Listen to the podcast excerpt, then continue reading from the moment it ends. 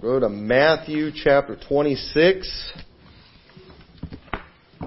Let's read Matthew chapter 26. We'll start reading in verse 26. Look what it says. And as they were eating, Jesus took bread and blessed it and brake it and gave it to the disciples and said, Take, eat, this is my body. And he took the cup and gave thanks and gave it to them, saying, Drink ye all of it, for this is my blood of the New Testament, which is shed for many for the remission of sins. And notice that verse there. This is my blood of the New Testament. Alright? The blood of the New Testament. And what I want to preach tonight, I'm going to preach a message. The title of it is called The Hypocrisy of Rejecting Replacement Theology. Now one of the things that we get regularly slammed for around here is our teaching of replacement theology. I saw just another video this week that a church put out, a well-known uh, church, against replacement theology. And I am just disgusted by the misrepresentation that is out there when it comes to replacement theology. And you know what? I, I try hard and I'm sure I have failed. I try hard when I am refuting another position, another religion or something. I try hard to represent them accurately. I really do. I'll listen to some of their sermons or I'll, I'll read their doctrinal statements. I've even called people up before. I've called them up and say, listen, I want to, I'm, I'm plan, I mean, I've got friends like that that are on other belief systems and I'll call them up, say, hey, I want to make sure I'm representing you right in this. I'm going to say this. Is this what you guys actually believe? Is this what you actually teach? I will call these people up. I'm not afraid to do it if they're if they're willing to take my call. And I am so sick of this this cowardly Sam Gipp type of you know, refuting of theology. You have these Sam Gipps who come in and just make up these stupid straw men. I mean, just misrepresent in the worst ways that you can imagine. When Keith Gomez had Sam Gipp come out to do that anti-Anderson conference, I called Keith Gomez up and I warned him about having Sam Gipp. I warned him about his heresies. I told him, Sam, I know Sam Gipp's material. I said, I'm fine with you trying to defend your church's position on these things, but I don't think he represents what you teach in your church and what you believe. And I said, and I understand you try, want to go after Pastor Anderson and what he's teaching, but I said, I know Sam Gipp's material. He doesn't represent it accurately. While he is, I am at the conference and Sam Gipp is just up there lying about what Pastor Anderson teaches. Just, I mean, lie after lie after lie. I'm telling Keith Gomez, this is not right. He was right. He said that nobody teaches this. I've never heard anybody, you know, teach what he's saying. He's lying about this. I'm giving him all these examples, and I'm like, you know, I, w- I really want to just talk to you guys and show you what Bible says, but you know, Sam, you know, Sam Gipp, out of obligation came and he couldn't even let me say anything. He just ran off. Keith Gomez did not show up for that conference for whatever reason, and it was just a total waste of time. I wasted the three days that I was there just listening to just garbage, you know, theology, listening to a guy try to refute replacement theology, but then he didn't ever represent it accurately. That is just, that is what cowards do. That is what people do who are wrong. That is what people do who have no answers. If I, if you ask me a question that I don't have the answer for, you know, what I, what people tend to do in those situations is they answer a different question. That's what they do. You know, was it you, you know, did you steal from that gas station? I never went into Casey's. You know, but you're talking about the Shell gas station. We try to answer another question. You know, I've never done any, you know, we, I, I never did anything to hurt anybody. I never killed anybody. I didn't ask you to kill anybody. I asked if you stole. Okay? That's what people often do to try to deflect, to try to dodge the answer. And what I want to do today in this message, I want to show what replacement theology is. Okay? And there's other versions of it out there, folks. There is a Catholic form of replacement theology that's garbage. That we reject, that I do not believe. And that's usually what Baptists try to refute, is the Catholic version of replacement theology. And I, I don't subscribe to that. Not one bit. Okay? And what I want, what I want to hear one person do, and I've yet to do it, I want to hear one person get up and accurately represent our side and then try to refute it.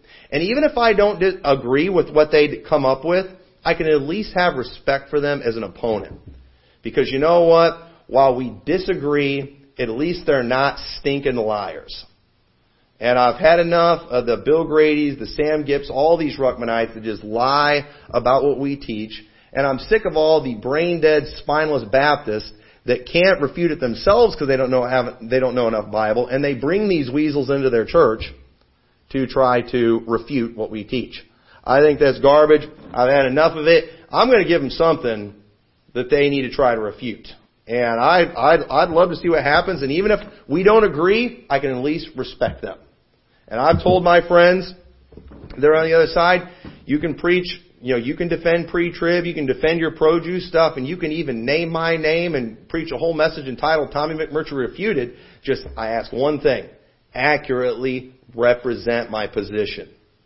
If you can do that, we'll still be friends, and I can at least respect you. And I have no respect for these people that are out there today trying to refute it. So this this replacement theology that we teach, this is one of the most attacked doctrines in Baptist churches today, and it's obviously one of the most misunderstood doctrines. And I believe it's willful ignorance of Baptists on this subject that's left them vulnerable to some very serious heresies that have crept into Baptist churches. Because they are rejecting this, there's certain thing, aspects of replacement theology where they, that they've rejected. They've allowed the leaven of Zionism to come in, and it's, it's messed up their salvation. You've got guys teaching dispensational salvation. You've got guys teaching faith plus works in the Old Testament, faith plus works in the tribulation. That's heresy. That shows these people they've lost the whole concept of salvation and why Jesus even had to come to earth. It's clear that they've missed that. They've lost it. There's preachers that are still preaching a right gospel now, but they are wide open. They are vulnerable to the heresies of dispensationalism, and we're seeing good churches that are just getting really caught up deep into dispensationalism in an attempt to defend these pet doctrines that Baptists have gotten on board with of the pre-trib rapture and being Zionist. And it is, it is killing churches and these people, I mean, it's, it's sad what's going on. And so most of what, I mean, literally almost everything I'm going to teach tonight is replacement theology and most Baptists believe it.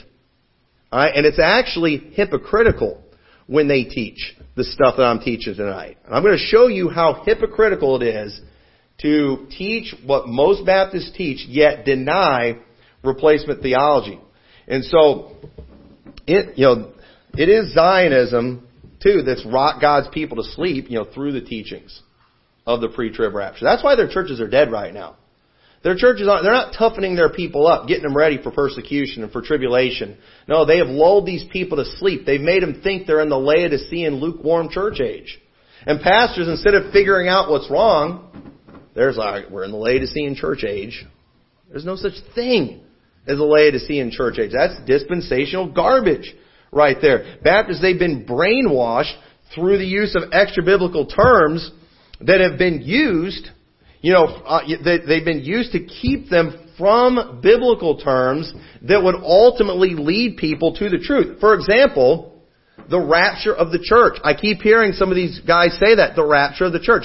Listen, when you hear a guy say the rapture of the church, I need, just mark it down that person is a copycat and they have not studied that for themselves. What is the rapture of the church? Or it's like the rapture of the church. Why do they say the rapture of the church? You want to know why they say the rapture of the church? Here's why they have to say the rapture of the church. Because if they just say, let's say, uh, here's a biblical term, how about the gathering of the elect? Oh, no, you know, the gathering elect, that's different in Matthew 24. Isn't that what it's called in Matthew 24? He will send his angels to gather his elect? If they use the word gathering, we've got a big problem. Because 2 Thessalonians 2, I beseech you by the coming of our Lord and our gathering together unto Him, that you be not soon shaken in mind or be troubled. He goes on to talk about the rapture, how it's not going to come until that man of sin be revealed. But the thing is, if we called it the gathering or the gathering of the elect, people would have associated Matthew 24 with 2 Thessalonians 2 and 1 Thessalonians 4, they might assume that being gathered together and caught up together with them in the clouds might be the same event. And it is the same event. So what do they say? The rapture of the church. The rapture of the church. Why? Because the church is not Israel. It's what they're always trying to separate the people of God, so they use that term, but no, it's the rapture of the saved.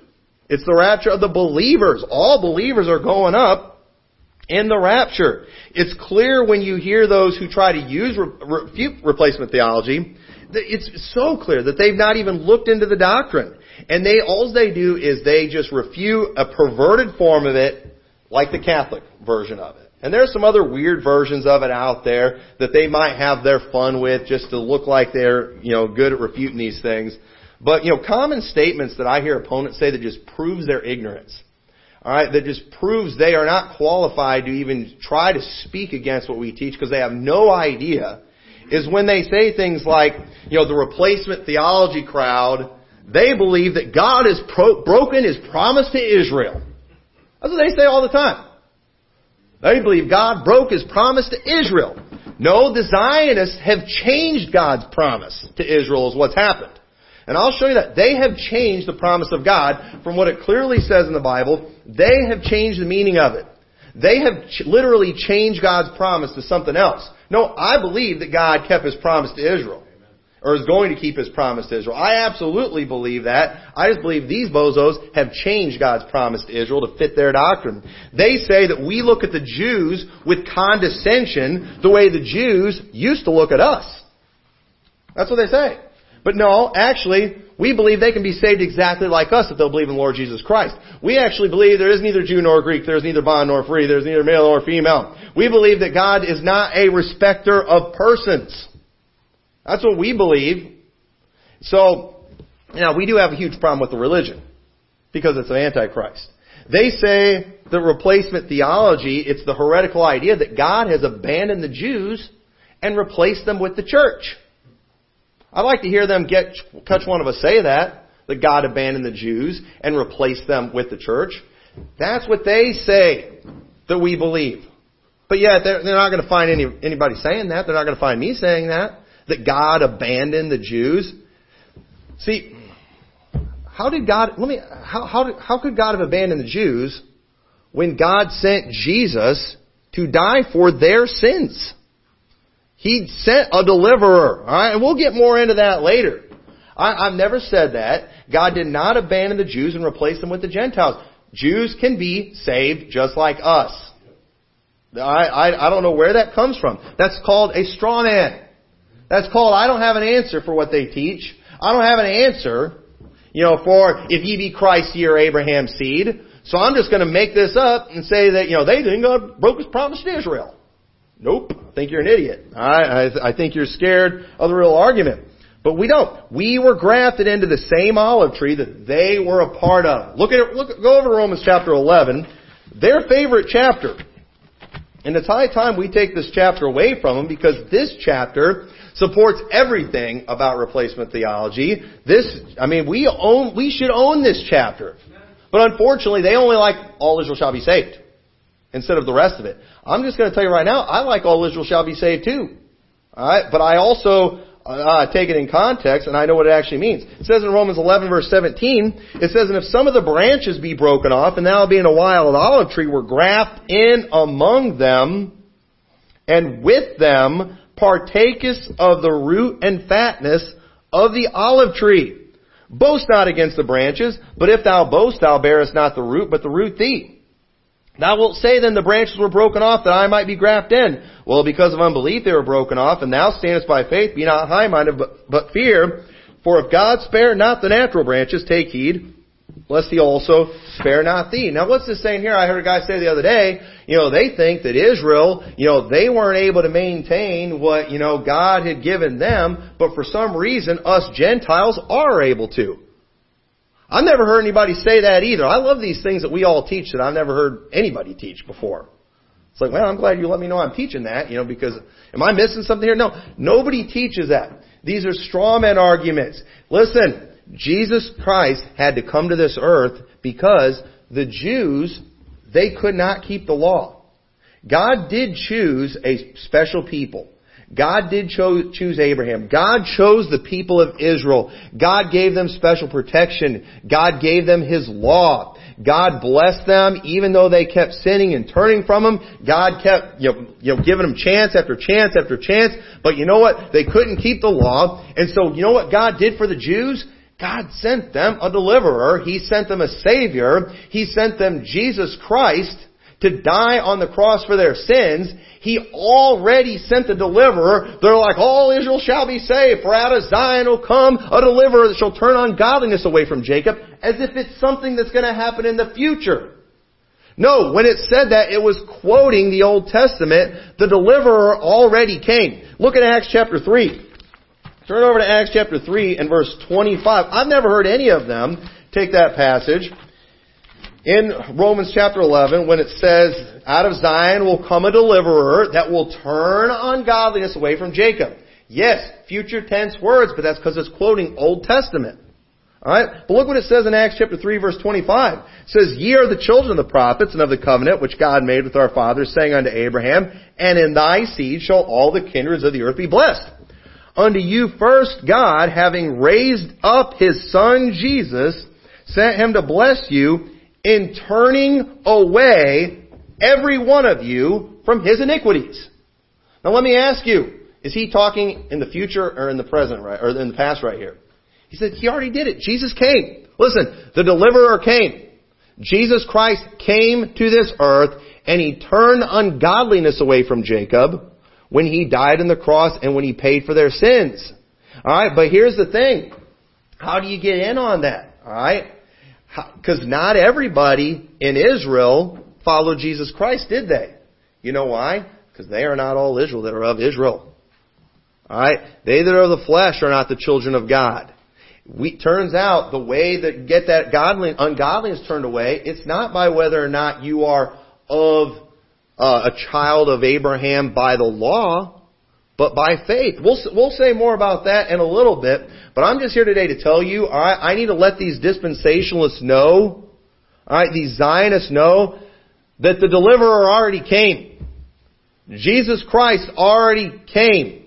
He turned ungodliness away when He died and He paid for their sins. Well, yeah, they're still ungodly. Well, yeah, and so are you.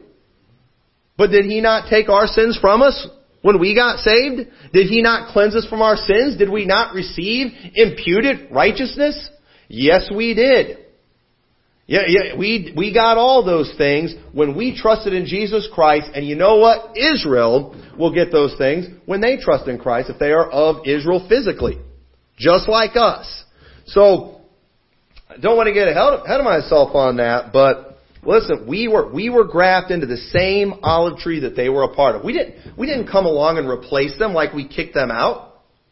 No. Listen, if they would believe on Christ, they'd still be in that same olive tree. Okay? We did not replace them, we joined with them. Okay?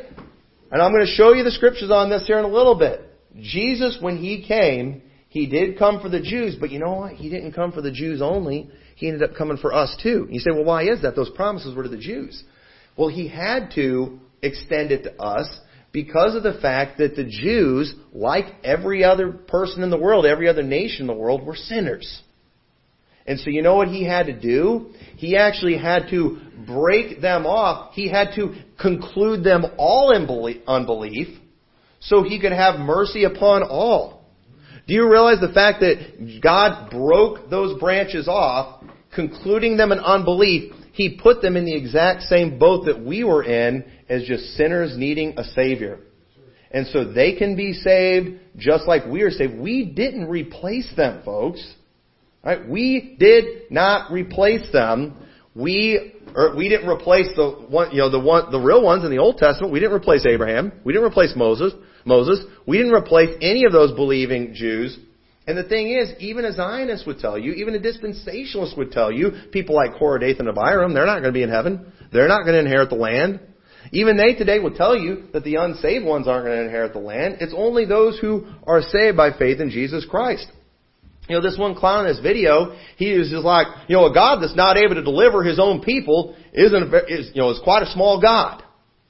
He delivered his people when he took away their sins on the cross. It's not his fault that some rejected. Okay? He did what needed to be done. These people, they need to go back to basic kindergarten and doctrine is what they need to do. But unfortunately, they're trying to look smart. You've got a bunch of just these rednecks who sound dumb, they look dumb, but they want to sound smart by going and reading Larkin, Darby, and Scofield and coming up with this stupid dispensational theology. Dispensational is probably the biggest word that they know. They want to be able to use words like that, and so they come up with all this stuff so they can, you know, look like they're smart when they're idiots, and they don't even realize that they need to go back to kindergarten and learn a concept of the Old Testament and the New Testament. Okay? The New Testament replaced the Old Testament. So I'll show you more on that in a, in a little bit. But he, when that guy, I, I'm listening, I'm listening to this guy when he's like a God that is not able to deliver his own people is a very small God. And I'm thinking, I, I just, I wanted to take this guy and I just wanted to smack him over the head with John, or Romans 9 6.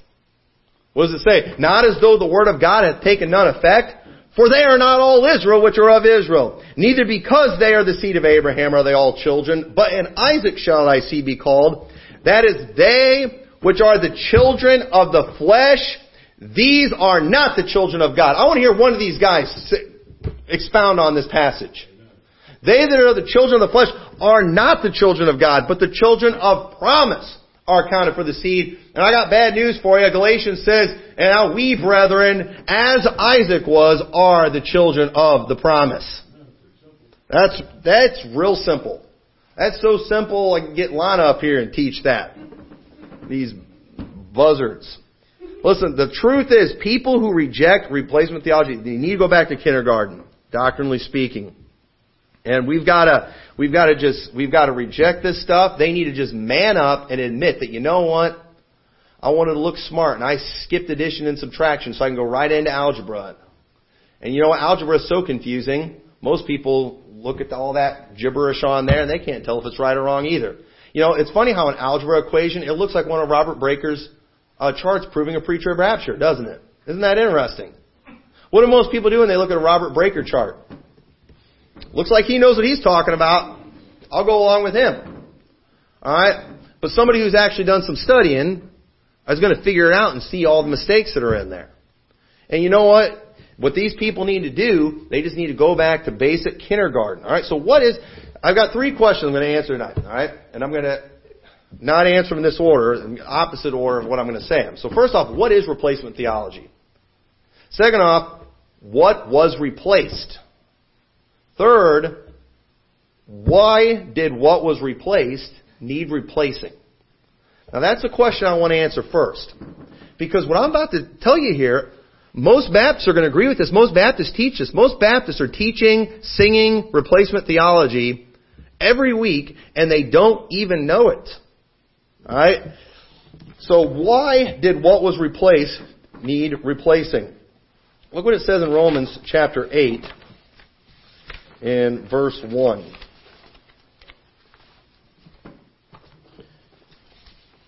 says, Now there, there is therefore now no condemnation to them which are in Christ Jesus, who walk not after the flesh, but after the Spirit. For the law of the Spirit of life in Christ Jesus hath made me free from the law of sin and of death. For what the law could not do, in that it was weak through the flesh, God sending His own Son in the likeness of sinful flesh and for sin, condemned sin in the flesh, that the righteousness of the law might be fulfilled in us who walk not after the flesh, but after the Spirit. Okay? Why did what was replaced need replacing? I'll tell you why. Because flesh is sinful. And you know what? I'll probably get called anti-Semitic for saying this, alright? I'm probably gonna get, I, I, I've been called anti-Semitic for saying things way less extreme than what I'm about to say right now. Alright? I'll probably get banned from YouTube for what I am about to say. But I'm sorry, it's just a fact. You know what? The Jews are made out of the same flesh that we're made out of. Alright?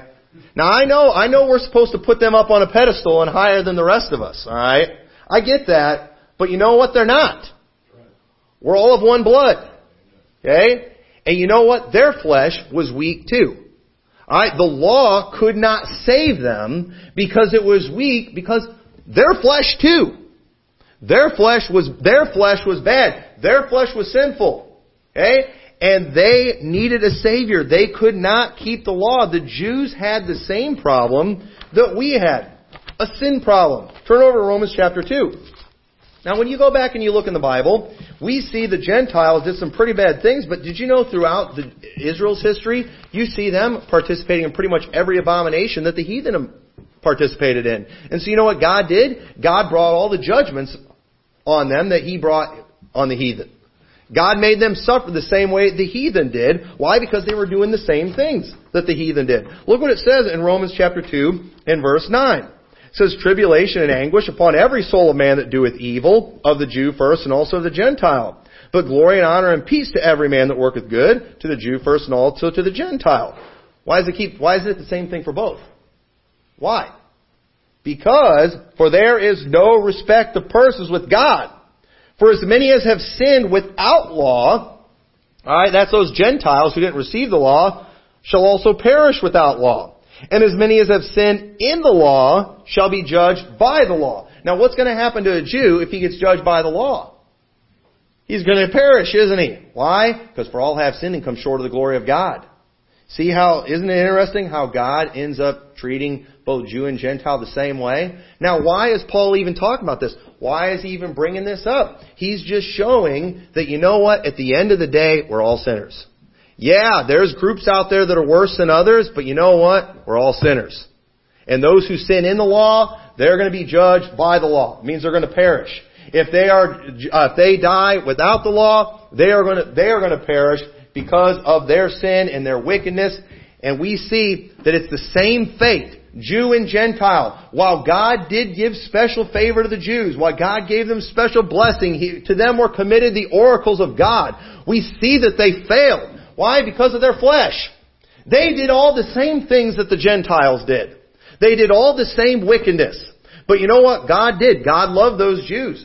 God cared about them. God promised them a deliverer. God promised them that He would give them these things. God promised that one day they would inherit the land. He gave them all these wonderful promises, and He said, I'm going to give these things to you. But you know what? The only way that promise could be fulfilled is that a deliverer came, and a deliverer came, and His name was Jesus Christ, and He took away their sins. Because unlike Sam Gipp teaches, that, you know, what did the Gentiles need delivered from? It was the Jews who were always in bondage to the Gentiles. No, their problem wasn't the Gentiles. God proved over and over again He could defeat every one of their enemies. Over and over again. What was the Jews' problem? The problem was sin. The problem was they did all the same sins that the Gentiles did. They served all the false gods that the Gentiles served, and, but yet God loved them, and He sent His Son to pay for their sins, and you know, it just happens to be that when God died for the sins of the Jews, He died for the sins of the whole world. Because you know what? It turns out He didn't just love the Jews. It turns out for God so loved the world that He gave His only begotten Son. It turns out that, hey, since there's no respect of persons with God, since the Jews sinned just like the Gentiles, and I died for their sins, it works for the Gentiles too. I'll save them just like I'll save the Gentiles. So, we see why what was replaced needed replacing was because the Jews had a sin problem. The law was not going to get them to heaven. There needed to be a new way. There needed to be a new covenant. There needed to be something better. Is what the Bible calls it. And it was called the New Testament. And that New Testament was the blood of Jesus Christ that was promised in Jeremiah. It was Jesus Christ. So because the Jews had that sin problem, God had to send a deliverer or a Messiah. And it's the same one that He sent for us. Uh, so we already read Romans chapter 11. Out of Zion shall come a deliverer. Well, look what it says in Isaiah chapter 45, verse 16. Because everybody loves that verse. You know, all Israel shall be saved. All Israel shall be saved. Well, once again, is that a, is that a how or is it a when? Okay? I already proved that everything there is referring to the past. It's just quoting Old Testament. Okay? And I heard this guy the other day trying to refute replacement theology, and he used this verse, and I'm thinking, well, you found that, you know this verse? How are you not on our side? Alright? I never found this verse until I've been in replacement theology for over a year. And I'm thinking, man, this guy knows this verse? And he's not replacement theology? Look what it says in Isaiah chapter 45, verse 16. They shall be ashamed and also confounded, all of them. They shall go to confusion together that are makers of idols. But Israel shall be saved in the Lord with an everlasting salvation. Ye shall not be ashamed nor confounded, world without end. There it is right there. It's for Israel. All Israel shall be saved. This is something out there in the future. Look at verse 22 of Isaiah 45. Look unto me and be ye saved, all the ends of the earth. For I am God and there is none else. I have sworn by myself the word has gone out of my mouth in righteousness and shall not return, that unto me every knee shall bow and every tongue shall swear. Hey, is that verse familiar? I think, believe I remember reading that in the New Testament. That was quoting the Old Testament, folks. Hey, what was coming for Israel was not just for Israel, it was for the whole world. Surely shall one say, In the Lord have I righteousness and strength, even to him shall men come, and all that are incensed against him shall be ashamed. In the Lord shall all the seed of Israel be justified and should glory. Do you all see that, folks? This, what was promised to Israel, ended up being for the whole world. And we see yet they're taking these verses and acting like it's something in the future. Folks, it already happened. We are in this age right now. Israel, I'm, I'm sorry if I'm getting a little excited, folks, and fired up, but I'm just, I'm sick of this, folks. Replacement theology, I mean, that, that's this is the Bible, man. It's the New Testament. I don't want to go back to the law. I don't want to go try to work my way to heaven. Alright, this is, this is, this is Christianity that we're talking about here. That I'm preaching. The Old Testament couldn't get anybody saved, so it had to be replaced. What was wrong with the Old Testament? Nothing. There was nothing wrong with it. It was finding fault with them. Well, what problem did the Jews have? Same one you have. Don't get high-minded. They had the same problem you had. Same one. And guess what? We got in on the deliverer that was promised to them. Not, and we didn't get in on it because they rejected it. Alright? Another dispensational fail right there. We got in on it. It was always God's plan for us to get in on it. So why did what was replacing replacing? Because sinful man can't do what needs to be done. That's why. It was weak because of the flesh. So what was replaced? Alright, what was, what was replaced? Well, inter- interestingly enough, we find a lot of these things in the book of Hebrews. I'm going to go through these things quickly, alright? All Baptists believe this right here. All Baptists are going to, will teach what I'm about to teach right now. This is replacement theology, folks. Alright? First off, you know what was replaced? The high priest was replaced. It says in Hebrews 7 5, And verily they that are the sons of Levi, who receive the office of the priesthood, have a commandment to take tithes of the people according to the law, that is of their brethren, though they come out of the loins of Abraham. But he whose descent is not counted from them received tithes of Abraham, and blessed him that had the promise, and without all contradiction, the less is blessed of the better. Okay? Jesus Christ, he was the better high priest we're going to see later. We see that Abraham, alright, Melchizedek as we're talking about here, he was, he was the better than Abraham. We see a picture here that, you know, the better is, is better. I mean, the word speaks for itself, does it not? And we see that what's been replaced, that high priest, we have a better high priest now. We see uh, their hope. We have a better hope. Hebrews 7:19 says, "For the law made nothing perfect, but the bringing in of a better hope did they which draw nigh unto God." We see that there, the so the high priest was replaced, the hope was replaced, the testament was replaced. Hebrews 7:22, "By so much was Jesus made surety of a better testament." All right? I'm telling you, I'm glad I'm putting my faith and trust in what Jesus did instead of what I've done. I'm glad I'm putting my faith and trust in Jesus' sacrifice than a sacrifice that I have to do. Have you ever read all the details of those sacrifices that they had to do?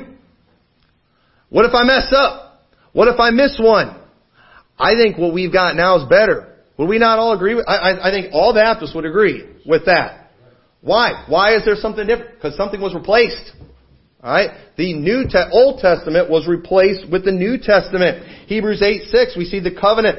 It says, but now he hath obtained a more excellent ministry by how much also he is a mediator of a better covenant, which was established upon better promises. For if the first covenant had been faultless, then should no place have been sought for the second. For finding fault with them, he saith, Behold, the days come, saith the Lord, that I will make a new covenant with the house of Israel and with the house of Judah. This already happened, folks. I, there's, there's some verses in Hebrews 8 they love to twist. I'd love to take time to teach all that again. Don't have time. Go listen to my sermon in Hebrews 8. The new covenant already came. It was Jesus Christ. There's not another covenant coming out in the future, Bill Grady. The new covenant already came. And it's a better one. It's a perfect one. It's one that doesn't vanish away. It's one that has a high priest that liveth forever. This covenant cannot be replaced that we have. And it was a covenant that was promised to Israel. And it's the same one that we've been playing. Do we not teach the priesthood of the believer? What do we, why do we say that? Because we don't need a, we don't need a priest. Why? Because we have direct access to Jesus Christ, our high priest. Well, where did that teaching come from? That's called replacement theology. The high priest got replaced. Do we not all teach that we don't have to sacrifice animals anymore? That Jesus Christ was our sacrifice? Why do we teach that? It's called replacement theology, folks. Jesus replaced the Old Testament sacrifices. Do we not teach that we don't have to keep the Sabbath? So we don't have to keep the feast days? That we don't have, to, why? Because those things got replaced. Jesus fulfilled those things. Jesus replaced that feast of Passover, the feast of unleavened bread. I mean, go read the feast of Passover and unleavened bread, all the details, how meticulous it was. What do we do today? We take a little drink of grape juice and eat a little piece of bread. It's a piece of cake. It's super easy. We do it when we want to do it. We do it for as often as you do it. When do you want, when are we supposed to do it? Whenever you want. Wow. That's pretty easy, isn't it? That's real easy. You know, kind of like how it's easy to get saved because Jesus did all the hard stuff. What is that called, my friends? That is called replacement theology. And you got these hypocrites out there bashing this, participating in replacement theology every time they take the Lord's Supper, every time they baptize somebody, every time they claim that Jesus Christ is the only way to heaven, that He was the sacrifice for sins. They are preaching replacement theology. Why did He do all those things? Because the Old Testament couldn't do it. Is why He did these things. So notice the sacrifices. Hebrews 9:23. It was therefore necessary that the pattern of things in heavens should be purified with these things, but the heavenly things themselves with better sacrifices than these. You know what else was replaced? Oh, here we go. Here we go. This will this will get me kicked off the internet for sure. Their country or their land. Uh oh. Hebrews 11:13 says these all died in faith not having received the promises, but having seen them afar off and were persuaded of them and embraced them and confessed that they were strangers and pilgrims on the earth. I love, I, I, I'm going to have fun with this verse right here, but for they say such things that declare plainly that they seek a country. You know, I, I, got, I just feel like getting sidetracked right now, but I love these people that just want to make a big deal about the land. Israel in the land, Israel in the land, Israel in the land, Bill Grady said. You know, Israel, you know Bill Grady, he brings that dirt to that service. Talking about Israel's going to be married to the dirt. The land of Israel, these guys, they go over, they take their trips to the land of Israel, they kiss the ground. God promised this land to Abraham and his seed. Oh, what a great land it is, and look at the way it's blooming, look at the beauty of Israel. Just praise the land, praise the land. One of these days, Israel, you're going to get it back. They go over there, man, they just support Israel. They wave their flag, they tell them that land's for you. We're going to stand with you so you can get this land away from the Palestinians because God promised it to you. God promised it to Abraham. Abraham was looking for this land, but look what it says. Look what it says here. It says, For they that say such things declare that they seek a country, and truly if they had been mindful of that country from whence they came out, they might have had opportunity to return. But now they desire, see that word again, we see all throughout Hebrews, a better country. That is an heavenly. Wherefore God is not ashamed to be called their God, for he hath prepared for them a city. Who's he talking about here in Hebrews 11? He's talking about them from the Old Testament. These bozos, they want to talk about the promises that God gave to Abraham about that land right there, but God said, you know what? Just like I had better sacrifice for you, a better high priest for you, a better everything for you, guess what? I got a better land for you. But they want them to go back and have the crummy land that's over there today. What in the world? Folks, God's got something better. God promised this better thing that was to come to them, to Abraham. They want to get all hung up on this conflict going over there in Palestine. They want to go, they want to go over, they want to protest that stuff. They want to buy guns for these people and bulletproof vests and flashlights so they can see the Muslims when they're shooting at them better. They want to do all these things for them to help them get this land when God says, you know what, I've got, I've got a better land for you. In fact, it's the very land that Abraham was looking for. It's that better country. It's the heavenly country. And they're saying, no, we want, we want them to have the old stuff. Well, that doesn't even do any good. Folks, they're, they're missing the boat. You know what they, these people would do if they love those people over there in Israel? They go over there and tell them about the better high priest and the better covenant with the better sacrifices that comes with the better country. Say, stop staying oh, worrying about this land over here and why don't you go and you get the country and the land that Abraham was looking for, the one that God promised your father, a better land. But they're getting hung up on that and it is sad, just ignorance this is New Testament theology right here. This is replacement theology that I'm, talk, that I'm talking about.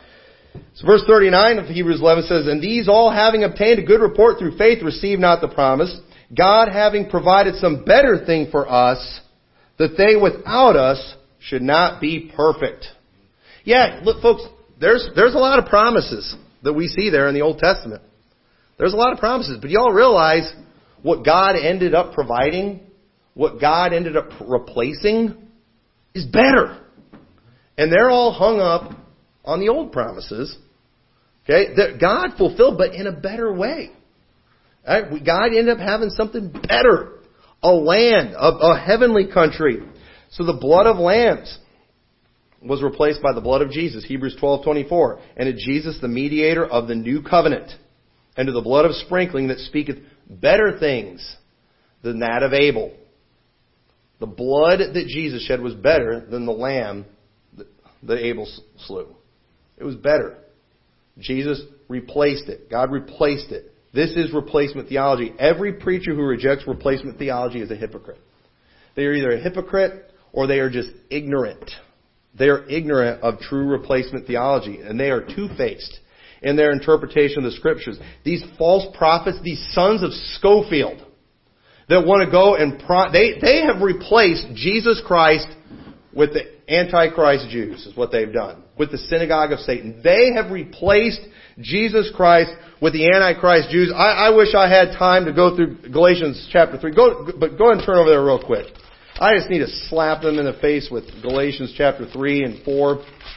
The most ignored passages in the Bible because they just scream replacement theology says in verse 6, even as Abraham believed God and it was accounted to him for righteousness. Know ye therefore that they which are of faith, the same are the children of Abraham. And God foreseeing that God would justify the heathen through faith, preached before the gospel unto Abraham saying, In thee shall all nations be blessed. And that's not us getting blessed because we gave money to the Jews. Jesus Christ was that blessing. What was the blessing of Jesus Christ? The fact that we could be saved. That's what it was. So then they which be of faith are blessed with faithful Abraham. You know, when I was a little kid, I was, I was six or seven years old. It was when we lived in Spring Valley. We were having de- devotions. We're going through the book of Genesis. My dad read that passage where it said, I will bless them that bless you and curse them that curse you. And I remember my dad read that verse and I asked him, I said, Dad, do you think we descend from Abraham? That's what I asked him because we're blessed. I felt like we're probably descendants of Abraham because we're blessed. And I ended up learning that no, he was Jew, we come from Japheth, we're Gentiles.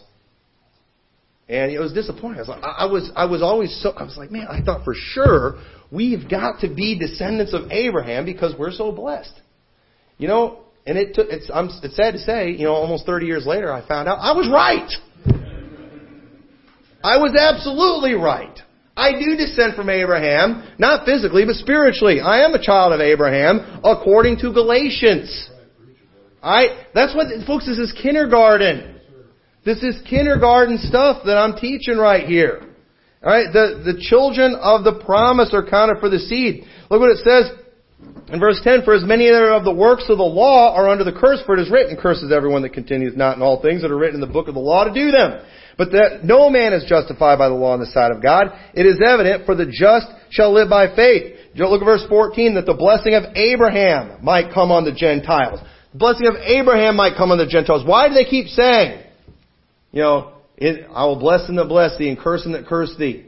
And still keep applying it to the Jews. It says the blessing of Abraham might come on the Gentiles. How could that be? How could that come on us unless it doesn't matter who you come from physically, but it matters where you come from spiritually.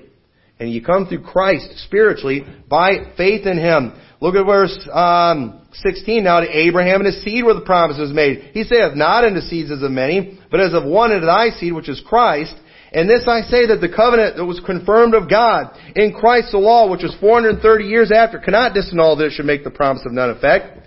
For if the inheritance be of the law, it is no more a promise, but God gave it to Abraham by promise.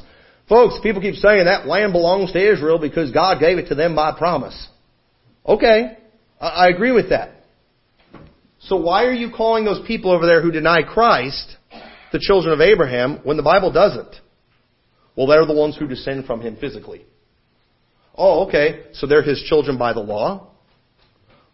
Is that what you I, that, that's what they're saying, folks. But the Bible says, for if the inheritance be of the law, it is no more of promise. Folks, the land belongs to Israel by promise, not by the law. But God gave it to Abraham by promise. Wherefore then serve the law? It was added because the transgression of the seed should come, whom the promise was made, and it was ordained by angels in the hands of a mediator. Uh, look at verse, let's jump down to verse 20. Oh, we'll keep reading. And, the law is made against the promises of God? God forbid. For if there had been a law given which could have given life, verily righteousness should have been by the law. But the scripture hath concluded all under sin that the promise by that the promise by faith of Jesus Christ might be given to them that believe. That's everybody once again, folks. We're all in the same boat. Verse 26, for you are all the children of God by faith in Christ Jesus. So folks, it is very clear, it is very clear that, you know, we are the children of Abraham. And they are not. The Bible specifically, explicitly says that they are not. They're only, these Zionists, their only claim that they have that that land belongs to them is that they descend from Abraham physically. Then that would make them children by the law. If it's they're children of the law, the promise is of none effect. Folks, I want those people over there, I want them to get the land. I want them to get claim the promise, but they're going to have to get saved first. They're going to have to accept Jesus Christ. If they don't, they're not going to get it. So lastly, what is replacement theology? Quickly, I'm going to try to go through this. It is the teaching that the New Testament replaced the Old Testament. That's what it is. It's a teaching that the law condemned man because he was sinful, but yet God still loved us and he sent Jesus to replace us on the cross. It's the teaching that the promises of God can be obtained through faith instead of by the law. It's the teaching that we're no longer Jew and Gentile because both Jews and Gentiles failed miserably. Both failed horribly. But instead, you know what? I don't have to worry about being a Jew or a Gentile. You know what? I'll just be in Christ. You know? I'll just trust in Jesus Christ and then I'm good. Then I'm covered. Then I can be the real Jew. One who is in Christ. Because he is not a Jew that was one outwardly. Yeah, we are a real Jew by being in Christ. We can be the real Israel. So what about the Israel? And most Baptists, I think they'd agree with that. I think they have to agree with that. So what about the Israel of today? Well, first off, they're not Israel. Romans 2 made that real clear. They are the synagogue of Satan. Revelation makes that clear. First John makes that clear. Second John makes that clear. Get ready to get smacked in the face with Second John, stinking hypocrites out there. You know, what are they are counterfeit, they are antichrist. And God's not done with the physical Israel. You know why? You know why God's not done with Israel? Physical Israel? Because God sent a deliverer 2,000 years ago who paid for their sins. And they can still be saved if they will call on Christ. They're not reprobate. Any individual of them can still be saved if they'll believe on Christ. If they do not, they will go to hell just like everyone else. I know that's anti-Semitic to say they're just like everybody else once again, but they, they are. Okay? there are promises concerning the land that are to be fulfilled. Okay? I believe they're going to be fulfilled with a better country. That God actually promised, the one that Abraham actually looked for. I also believe that they will be fulfilled in the millennium. But those promises are going to be fulfilled to the ones who God actually promised them to. He promised those to those who are of faith. He promised them to those Old Testament saints that are dead and in the grave right now. But guess what? Ezekiel 37 makes it clear there's going to be a resurrection from the dead. Not a forming of a state of Israel in 1948. Folks, they're going to rise from the dead at the rapture. And those who God actually made those promises to are going to receive that inheritance. But folks, the country is going to be a whole lot better than it is right now. It's a mess right now. It's got walls all over the place right now. There's war all over the place right now. But one of these days, there's not going to be any walls in the millennium. There's going to be peace there in the millennium, and who's going to get to enjoy that? Not these bozos over there denying Jesus Christ, not these haters of God that are over there right now. It's going to be those who are of faith. It's going to be those from the Old Testament that are going to rise from the dead that God actually promised to. It's going to be Abraham. It's going to be Moses. It's going to be David and Solomon and people like that. Those things will be fulfilled in the millennium. 1948 was a counterfeit. That was not the fulfillment. And they're always talking about these end times prophecies. Like these things in the Old Testament, like, like Israel without any walls. Israel is currently building walls. Everywhere. How in the world is what you're seeing there in the Old Testament that prophecy being fulfilled. Now, folks, that's not going to happen. They're, they're going to keep building walls until Jesus takes over that place. Those things aren't going to be fulfilled until the millennium. What we're seeing right here is not the fulfillment of those prophecies. It's a fraud. These people are deceived. And so, but there are things that are going to come, but they're going to come too to those who are the children of Abraham by promise. That's us. I'm sorry. Galatians 4:28 is really clear. We, brethren, as Isaac was, are the children of the promise. So, uh, look, turn over to Second John. All right. Well, I'll get to that one here real quick. So here, here's, and this is just bonus. All right, this is bonus right here. But you know, every preacher who rejects replacement theology, once again, is a hypocrite. They are they are two faced. And there are, it's high time that they get their theology together and they start practicing what they preach. And you know what?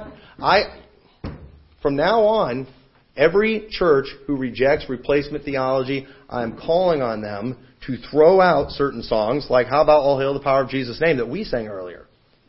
It says, Ye chosen seed of Israel's race.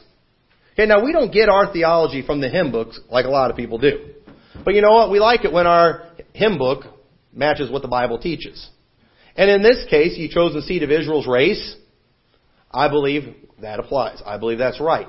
These people don't think we are of Israel's race. You know what? They need to throw that song out. They need to throw out when the roll is called up yonder, when it says, when his chosen one shall gather, gather, that's the word we should be using instead of rapture. That's not in the Bible. When his chosen one shall gather to their home beyond the sky. Well, if we're not the chosen ones, why are we singing when his chosen one shall gather? Why are we singing about the Jews' rapture? And then saying, when the roll is called up yonder, I'll be there. Well, when his chosen one shall gather, that's the Jews' rapture. When the roll is called up yonder, that's our rapture. So which one are you going to be there for? Both of them, because ours comes first, and we'll still be up there when the Jews come too, right? Uh, I don't know what they're going to do with that. They need to do some rewriting of that song if they're going to do it. They need to stop singing Come and Dine. What does it say? He invites his chosen people come and dine. You know what else they need to do? They need to stop singing it is well with my soul. They need to stop singing their favorite verse at the end when it says, And Lord hates a day when my face shall be sight, the clouds be rolled back as a scroll, the trump shall resound, the Lord shall descend. The, the clouds being rolled back a, as a scroll is in Revelation chapter 6 that happens after the sun is darkened and the moon is turned to blood, which Matthew 24 says is after the tribulation of those days. Which they would say, well, that's the Jewish rapture. So why are you singing about your rap, the Jewish rapture again in well of my soul? Why are you so excited about that day? You know, when, you know, it has nothing to do with you because you're not a Jew. You know, these, these people are hypocrites. Get rid of it. They need to stop singing nothing but the blood. They need to start singing, what can wash away my sins? Nothing but the blood, unless you're a Jew because Jesus is going to save them when he just shows back up. He's just going to save them for nothing. No. They, they're, they're being hypocrites. These, all dispensationalists need to stop singing yesterday, today, and forever. And then for the final just bonus that I shared in Sunday school today, that I just, I just learned this last night. Turn over to 2 John. Every preacher who rejects replacement theology, who has used this verse to tell, teach their people to reject Jehovah's Witnesses and to be rude to Jehovah's Witnesses and to run off Jehovah's Witness is a two-faced hypocrite. Now folks, I have used this verse to prove we should run off Jehovah's Witnesses and I think it's still appropriate. Alright?